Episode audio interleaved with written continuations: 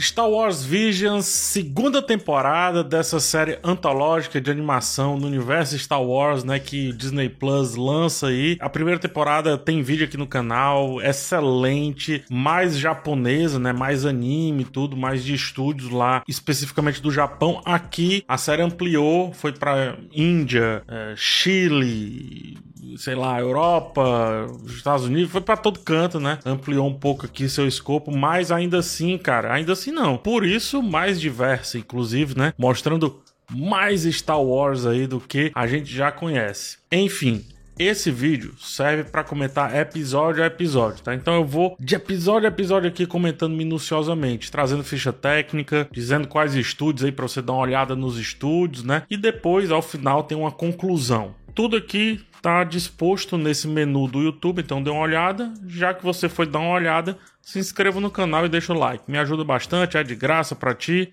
bem rapidinho, então vai lá. E agora sim, vamos ao que interessa falar de episódio a episódio.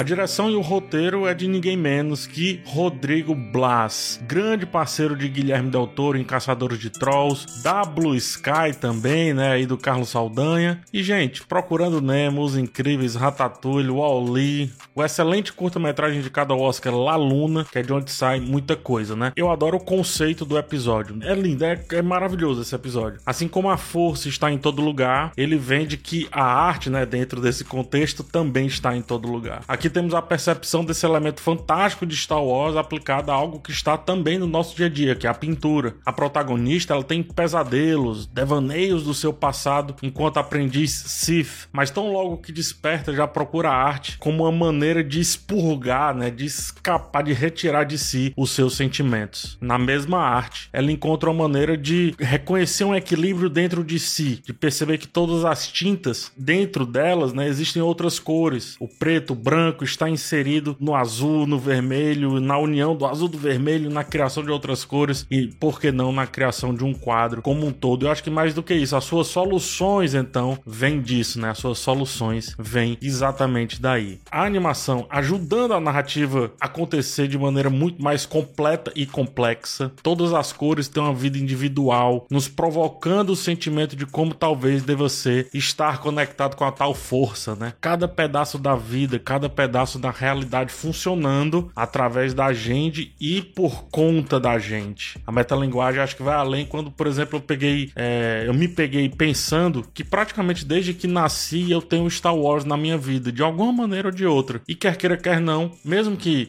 imperceptivelmente, várias soluções que eu já tomei né, vários momentos chave da minha vida passaram por Star Wars, passaram por um, um dizer do Yoda, alguma coisa. Enfim, transcendendo essa metalinguagem, portanto, o episódio e aí ressoando no caso em mim. Foi difícil ver os outros episódios depois desse daqui, não porque sejam ruins, longe disso, mas porque eu fiquei sem querer dar o play, porque eu queria ficar imerso nessa sensação. Então, eu indico até que se você ainda não assistiu, deixa esse um pouco mais para frente porque eu acho que ele vai ter um peso ainda maior. É tudo muito lindo. É um episódio que eu com certeza vou rever várias vezes. O episódio do incrível estúdio Cartoon Saloon, que tem só o Wolf Walkers aí no seu portfólio. Uma animação linda, indicada a Oscar, e que nos faz perceber bastante aqui como esse episódio começa simples, né? Com quem não quer nada, e vai literalmente nos levando para o nosso íntimo em uma caverna escura. Em termos de roteiro, é um dos melhores, se não melhor. Ele vem falar de propósito a partir do tema de não olhar para trás. Enquanto a maioria buscou tratar a força a partir de um lado um pouco mais otimista, esse aqui é pessimista quando vemos a protagonista literalmente surrupiar o seu destino a partir do outro né, a partir daquele que já tão consumido pela força se colocava como um fantasma. Ela se entrega ao caminho sombrio, mas vamos concordar, talvez o caminho sombrio nesse caso seja melhor do que onde ela e os seus amigos estavam ali, né? Ou tinham que voltar, que era o lance do reformatório. A caverna escura serve aqui como alegoria ao rito de passagem dos Jedi, como a gente viu em vários filmes da franquia, e o fantasma é a mostra do futuro que espera por essa garota garota, né? E mesmo assim, mesmo vendo aquele fantasma, ela prefere permanecer nesse caminho como uma fuga de onde ela está. Assim acontece, gente, com vários que estão aprisionados em uma realidade que não gostam. Fazem de tudo para sair dali. Aceitam até as piores propostas, porque realmente muitas vezes é melhor não voltar para casa. Uma pena, mas de novo, a força tem muitos caminhos. Quem sabe, assim como no primeiro episódio, ela se encontra aí com a versão melhor de si durante essas passagens sombrias de sua vida, né? Esse episódio também trabalha algo que vai se repetir ao longo da temporada, que é a ideia dos que saem de baixo, dos que se levantam de onde estavam. Nem todos serão Cassian Andor, seja um rebelde, né? Nem todos sairão de um buraco em busca da luz, como a gente vê em um episódio, mas às vezes as trevas também estão aí, podem ser uma opção melhor do que a subserviência, pelo menos por um tempo. Sem olhar para trás, a jovem segue. Mas ela olha para trás enquanto segue, tá? Mostrando que talvez, só talvez, essa memória que tem com os amigos, esse apego que tem com eles, talvez ela faça repensar o caminho no qual ela está. Episódio realizado pelo estúdio Punk Robot, fundado pelo chileno Gabriel Osório, dono do primeiro projeto latino-americano a ganhar um Oscar na categoria de curta-metragem de animação com Bear Store. Como parte da carreira do chileno foi dirigindo projetos infantis, Nas Estrelas reflete bastante essa pegada, mas evolui a narrativa em complexidade com o passar aqui da sua projeção, com o passar da história. O tema é como o Império tem que explorar até a água dos povos que vivem à margem da galáxia. As séries atuais do Disney Plus, né, tem tomado, tem mostrado, melhor dizendo, muito dessas características do Império sendo um antagonista quase totalmente contrário ao meio ambiente, né? E consigo levando também diversas culturas. E esse é um elemento que o Jorge Lucas trabalha, mas não tão diretamente quanto a Disney vem trabalhando recentemente. Trazer isso para uma animação mais infantil aqui, né? A gente vai ter esse episódio próximo bem mais infantis, eu acho bem valioso. As protagonistas têm uma textura natural, assim, orgânica, né? A força é usada para além de ser apenas algo mágico, parece como algo intrínseco naquelas duas e talvez no que um dia foi o seu povo. Talvez não use a força para ser negócio de Jedi, etc, mas porque são tão conectados ao meio a natureza que a força ela, ela vem naturalmente, né? O aspecto amadeirado dos rostos, a conexão com essa natureza, a integração entre corpo e cenário e os tons terrosos na coloração versus os tons sombrios, pretos, contrastantes do Império, dão toda essa ideia de que estamos vendo muito mais ali do que Jedi ou coisa parecida. Estamos vendo duas pessoas que tiveram tudo arrancado de si, mas ainda permanecem vivas e, com essas vidas, representam o restante da força do que sobra ali dos seus ancestrais. O episódio começa devagar, quase parando, termina apoteótico, gigante. Os planos fechados são precisos, como as duas, por exemplo, segurando a mão uma da outra enquanto manipulam a força. A virada é boa e poética, mostrando como a mesma água represada pode ser água que limpará a sujeira que o Império causa. Lembra o levante dos entes contra Isengard e seus anéis. Lembra do impacto absurdo que um governo sem rédeas e desconectado completamente das vidas humanas causam ali nos seres humanos mais distantes desse centro galáctico. Lembra Ailton Krenak no livro A Vida é Inútil. Dê uma olhada se você gostar desse tema. Episódio feito pelo estúdio Ardan, dirigido pela diretora Magdalena Ozinska. E temos aqui um stop motion mais digitalizado e tal, né? Afinal, Ozinska ela já esteve envolvida em nada mais nada menos do que o Wallace Gromit. e aqui temos um outro episódio, né, cuja direção é um pouco mais infantil, dado inclusive a origem aí da animadora. O que mais me chama a atenção é como o episódio é uma espécie de referência direta da história da Anakin Skywalker sem necessariamente ser uma adaptação ou uma releitura. É no caso uma aliteração, ele pega partes dessa história e traz para sua, né? E aí mistura diversos elementos mais humanos e menos místicos de Star Wars. Ser um piloto, né, teoricamente é mais óbvio, mais normal, digamos assim, do que ser um Jedi.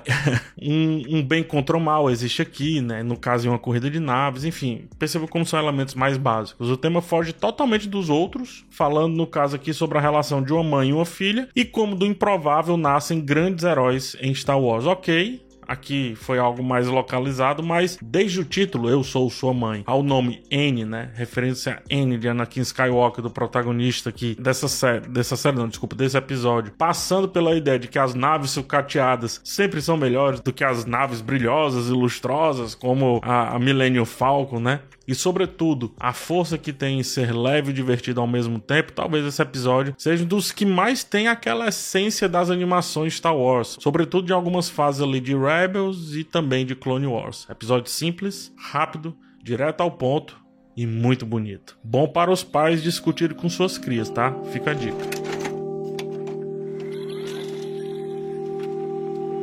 Episódio feito pelo estúdio Mir do coreano Yong Jun Park, que, que dirige o episódio mais clássico dessa segunda temporada. Jun Park já dirigiu Dota, Dragon's Blood 3, que tá aí na Netflix, e várias, dezenas trailers de jogos. Essa é a especialidade do estúdio e também do diretor. E aqui o movimento é a marca primordial de tudo que a gente vê em tela. Com o traço mais anime, mais cartoon misturado, Jornada da Cabeça Sombria valoriza a câmera, os planos fechados, os abertos, o arrasto do personagem, o arrasto da luz, do sabre, a luz fica, a água. Cara, como eles gostam de tratar água em tela e como eles trabalham muito bem esse translúcido, lindo demais. De verdade, acho que tranquilamente poderia ser um longa-metragem nesse estilo aqui. Tranquilamente. Eu ficaria horas vendo esse, essa série aqui, ou melhor, esse episódio, quem sabe, em filme. E a história mais clássica toca em outros assuntos que outros episódios também tocaram, arte e propósito. Talvez esse tenha sido um briefing da Disney para a temporada, né?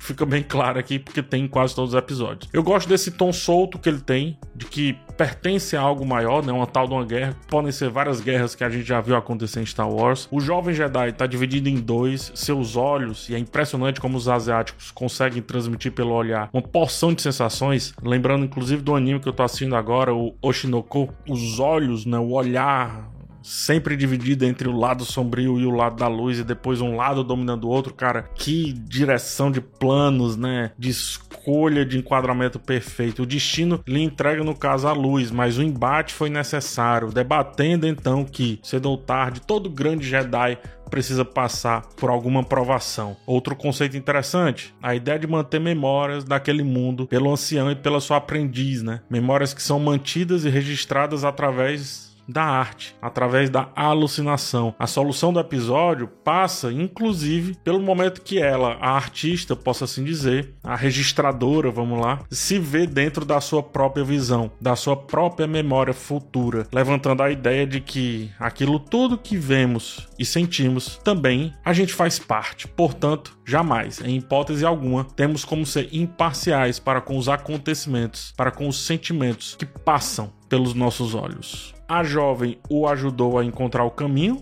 o jovem a ajudou a encontrar, né, a colega dele se encontrar na sua própria vida. Uma frase poderosa desse episódio geraria, eu acho que um vídeo assim de uns 20 minutos bem fácil. Será que quebrando o reflexo Assim a gente elimina o outro lado? O episódio responde que não. Aceitando o reflexo, entende-se que não passa talvez de você mesmo ali no outro lado, ali naquela outra situação. Os ilustradores franceses têm um negócio com traço e o uso de cor sem marcação que eu simplesmente adoro. Philippe Druillet, Moebius são dois exemplos de quadrinistas que fazem isso muito bem, né? Eu falo isso porque a beleza desse episódio eu acho que vem muito aí. É do estúdio La Cachette, gerenciado por Julien Cheng, que ganhou um M por Primal, né? Por estar lá na produção executiva dessa série que muita gente conhece. A leveza do movimento, esse traço inacabado permitindo que as cores vazem do rosto. Os planos abertos, que lembram muito bem esses dois quadrinistas que eu citei, fazem esse episódio ir ganhando força e travando uma disputa interessante entre texto e tela o tempo inteiro. Apesar disso tudo, é um dos textos que eu acho bem interessantes aqui. Sai um pouco do ponto de vista, se mistura um pouco com, com outros que a gente viu aí serem discutidos em outros episódios. A arte reaparece, a, no caso aqui, enquanto dança, né? A dança como luta, a dança que salva e se rebela, bem como a dança que engana, que inebria os tolos. Tudo nessa busca da mãe por uma vingança ou pelo filho, né? A amplitude dos movimentos nesse episódio é uma das mais intensas nessa temporada. Essa capacidade que ele tem de dar uma ideia de que tem muito mais para sair dessa jornada, quem sabe até com o segundo episódio, é a cereja do bolo aqui. Episódio dirigido pelo indiano Ishan Shukla, do 88 Fotos. Eu conheci o seu trabalho em 2016 com o curta Skirkoa. Eu só vi depois que, né, que era ele quem estava fazendo esse episódio. Foi um, um, curta que teve na lista do Oscar de 2016 ali, que não entrou, mas assim, já era um dos meus favoritos, mesmo antes de entrar ali no Oscar. Assistam. Bota só um trechinho aí, Atreus, que, cara, olha que coisa maravilhosa que é o Skirkoa aí. Dinâmico demais e lindo. Temos aqui outro ponto de vista da força, ok, nada demais. Gosto do embate, gosto da ideia da Jedi anciã, é muito bonito. Vê-se o apego do Ishank Shukla, né, o diretor, em lidar com alguns elementos mais basais de Star Wars. Mas a trilha sonora é simplesmente um arraso, assim, é maravilhosa. Cada vez mais as trilhas vocalizadas têm dominado produções mais recentes e eu simplesmente amo isso, cara. Aqui, voz assume instrumento, instrumentos diferentes ressoam como voz. É muito muito fácil perceber como a inserção de elementos culturais da Índia é, não precisou assim ser mais do que a história ou a animação. Tá tudo em uma segunda camada, sobretudo na trilha sonora. Eu tava vendo na TV, aí eu pausei, né? Fui ouvir no fone assistindo na TV e botei o fone. Em um dado momento, numa perseguição, eu preferi fechar o olho praticamente eu consegui visualizar tudo que estava acontecendo em tela apenas ouvindo essa trilha sonora. Me arrepiei inteiro, é fascinante. Vejo também como esse sendo um episódio meio que como talvez um contrassenso ao segundo episódio, porque se lá uma jovem aparentemente boa teve que ir para o caminho sombrio, né, aqui é um pouco do contrário, né? Uma jovem que se chamava de ladra foi para o caminho da luz, nos mostrando, enquanto curadoria de temporada, um belíssimo equilíbrio de possibilidades. E essa trilha, cara, volto a dizer, vai ficar comigo por um bom tempo, com certeza. Aqui esse episódio foi feito por dois estúdios, a Dart Estágio e a própria Lucasfilm. Por isso também tem dois diretores, né? Justin Reed e Leander Thomas, o segundo trabalho em praticamente todas as séries da Disney Plus relacionadas a Star Wars. É um dos nomes mais fortes aí na, na empresa, né, na franquia. O Justin Reed, por sua vez, fez a série Star Wars Resistance, foi produtor executivo, além também de alguns episódios de Rebels, Clone Wars, e agora você vai entender bastante do traço do episódio, porque ele foi um dos animadores ali de Avatar, a lenda de Aang. A arte explicada Episódio muito bonito, mas que eu acho que caberia em apenas, sei lá, 5 minutinhos, vai. Ainda que exagerado em tempo, não gerando suspense que muitas vezes ele acha que está gerando e por isso eu perco um pouco o engajamento, o poço acaba se destacando pela metáfora daqueles que vêm de baixo e mal são reconhecidos pelos que estão lá em cima, pelos que estão na tal cidade evoluída a partir do trabalho alheio, o trabalho do outro que eles nem conseguem reconhecer. A miscelânea de cores, de rostos em tons diferentes aqui dos que estão embaixo e lá em cima as várias espécies que se distanciam desses humanos que são usados aqui, cereja do bolo muito bem colocado. É o ouro aqui dessa parada. O tom otimista do final dá a ideia, talvez, de que uma luz da cabeça desses cidadãos de cima e não dos cidadãos de baixo necessariamente, pode, quem sabe, trazer uma salvação a partir melhor desse entendimento que o conforto de uns está diretamente ligado ao desconforto de outros. Né? Que a história de uns passa pela história de outros invariavelmente. Portanto, levar a luz faz mais parte, é mais um dever dos de cima do que dos de baixo que precisam única e exclusivamente, pelo menos a princípio, sobreviver para só depois conseguir prosperar de alguma maneira, conseguir ir além. O final é bem interessante, cara, porque conecta-se com o episódio seguinte, né, que é explorando o Kyber um pouco mais antes de ser amplamente explorado no episódio que mais faz isso. Apesar de um texto inteligente, seria melhor se fosse mais direto, mais conciso. Gosto, mas eu confesso que eu me esforcei bastante para achar bons paralelos nesses 19 minutos.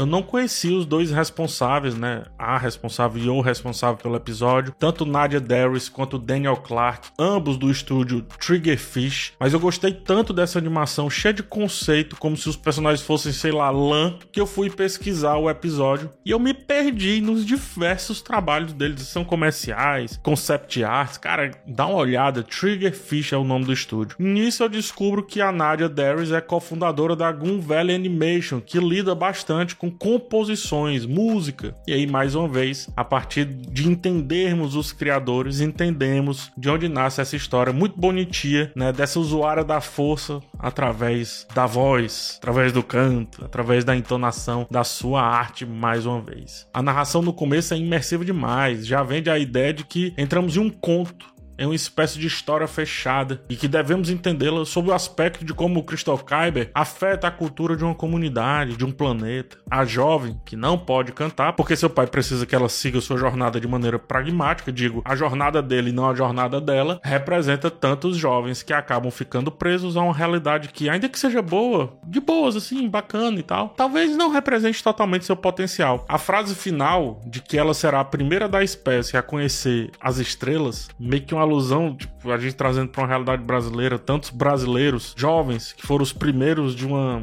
realidade, de uma família a se formarem ou até cursarem a faculdade, né? Cara, ressoa essa grande ideia de Star Wars de que está no céu o destino da maioria dos grandes nomes aqui, heróicos, né, desse universo. Como, por exemplo, um dia foi Luke Skywalker, a Rey e por aí vai. A Jedi, ou como ela se define, né, a velha Jedi que aparece lá, é muito simpática, tem um traço diferente do estilo mais de, de Fiápoli dos outros, estilo meio lã, né, como eu disse, dos nativos, servindo tanto para destoar quanto para trazer essa ideia de que agora a jovem irá ao encontro de algo que vai além do seu mundo, do seu planeta e daquela realidade que seu pai estava preparando. Repito, episódio muito bonito, realidade linda, mas exige muito mais por aí nessa galáxia. Nenhum canto, nenhum grande dom, nenhuma grande voz deveria ser limitada somente aos seus, somente ao hobby. Merece, portanto, o mundo, mas nesse caso aqui, a galáxia, né? O lance dos cristais sendo tratados é algo relativamente novo em Star Wars. E dado o clímax sentimental desse episódio, é um excelente desfecho para essa temporada de Visions, a segunda temporada no caso. Vamos lá para a conclusão. É, eu gosto bem mais dessa temporada do que da anterior, e olha que eu gostei muito da anterior. Percebi aqui um pouco mais de cuidado e menos rupturas entre um episódio e outro. Perceba como temos agrupamentos de três ou dois episódios a partir de alguns temas em comum, né? Que se repetem e criam aquela sensação, a sensação que eu adoro, de que o mesmo tema explorado por pessoas com vivências e histórias diferentes vão gerar, obviamente, resultados díspares. Gosto como sai muito dessa figura clássica do Jedi, ao mesmo tempo que eu também sinto falta de marcações mais incisivas nesse caso aqui, como foi, por exemplo, o primeiro episódio da primeira temporada lá, né? Mas eu acho que o, o, episódio lá da, da jornada do, do jovem e da jovem compensam um pouco disso. Alguns episódios, como o Poço, talvez Ladrões de Golak, Acho que eles poderiam ter ido um pouquinho além, vai. Sim Sith, né? O primeiro episódio. Eu encontro uma estética estupenda, linda, maravilhosa. Nossa, revigorante. A ponto de querer na minha parede, assim, pra ontem. Eu tenho espaço aqui, ó. Só manda, viu? ah, cara foi o Jornada à Cabeça Sombria que melhor tratou o básico de Star Wars em várias escolhas pequenas e grandes ao mesmo tempo dentro do episódio. Passear por diferentes culturas, diferentes visões, diferentes abordagens é o que faz essa temporada ser mais rica do que a anterior, que, repito, já era rica por natureza. Faz ela ser menos repetitiva, mais ampla. Nota-se o carinho dos criadores em terem a honra de lidar com Star Wars. Carinho que muitas vezes assim passa pro texto, sabe? Passa pros temas explorados. Dança, canto, pintura, enfim, arte no geral é uma das marcas da temporada. Levante de classes, reconhecimento de grandeza, propósito são outras marcas. Eu não sei escolher qual o melhor tema que foi tratado aqui. Eu sei que foram todos bem interessantes aqui de se ver, ainda que percebo, não riscamos nem o segundo andar destas possibilidades. Star Wars vive mas é uma pena que as melhores coisas de Star Wars simplesmente não são assistidas pelos grandes fãs. É uma pena. E você comenta aqui embaixo, me diz aí quais foram os seus três ou quatro é, episódios favoritos, tá? Deixa aqui nos comentários. A gente se vê num próximo vídeo, numa próxima oportunidade. Um forte abraço em todos e todas e tchau.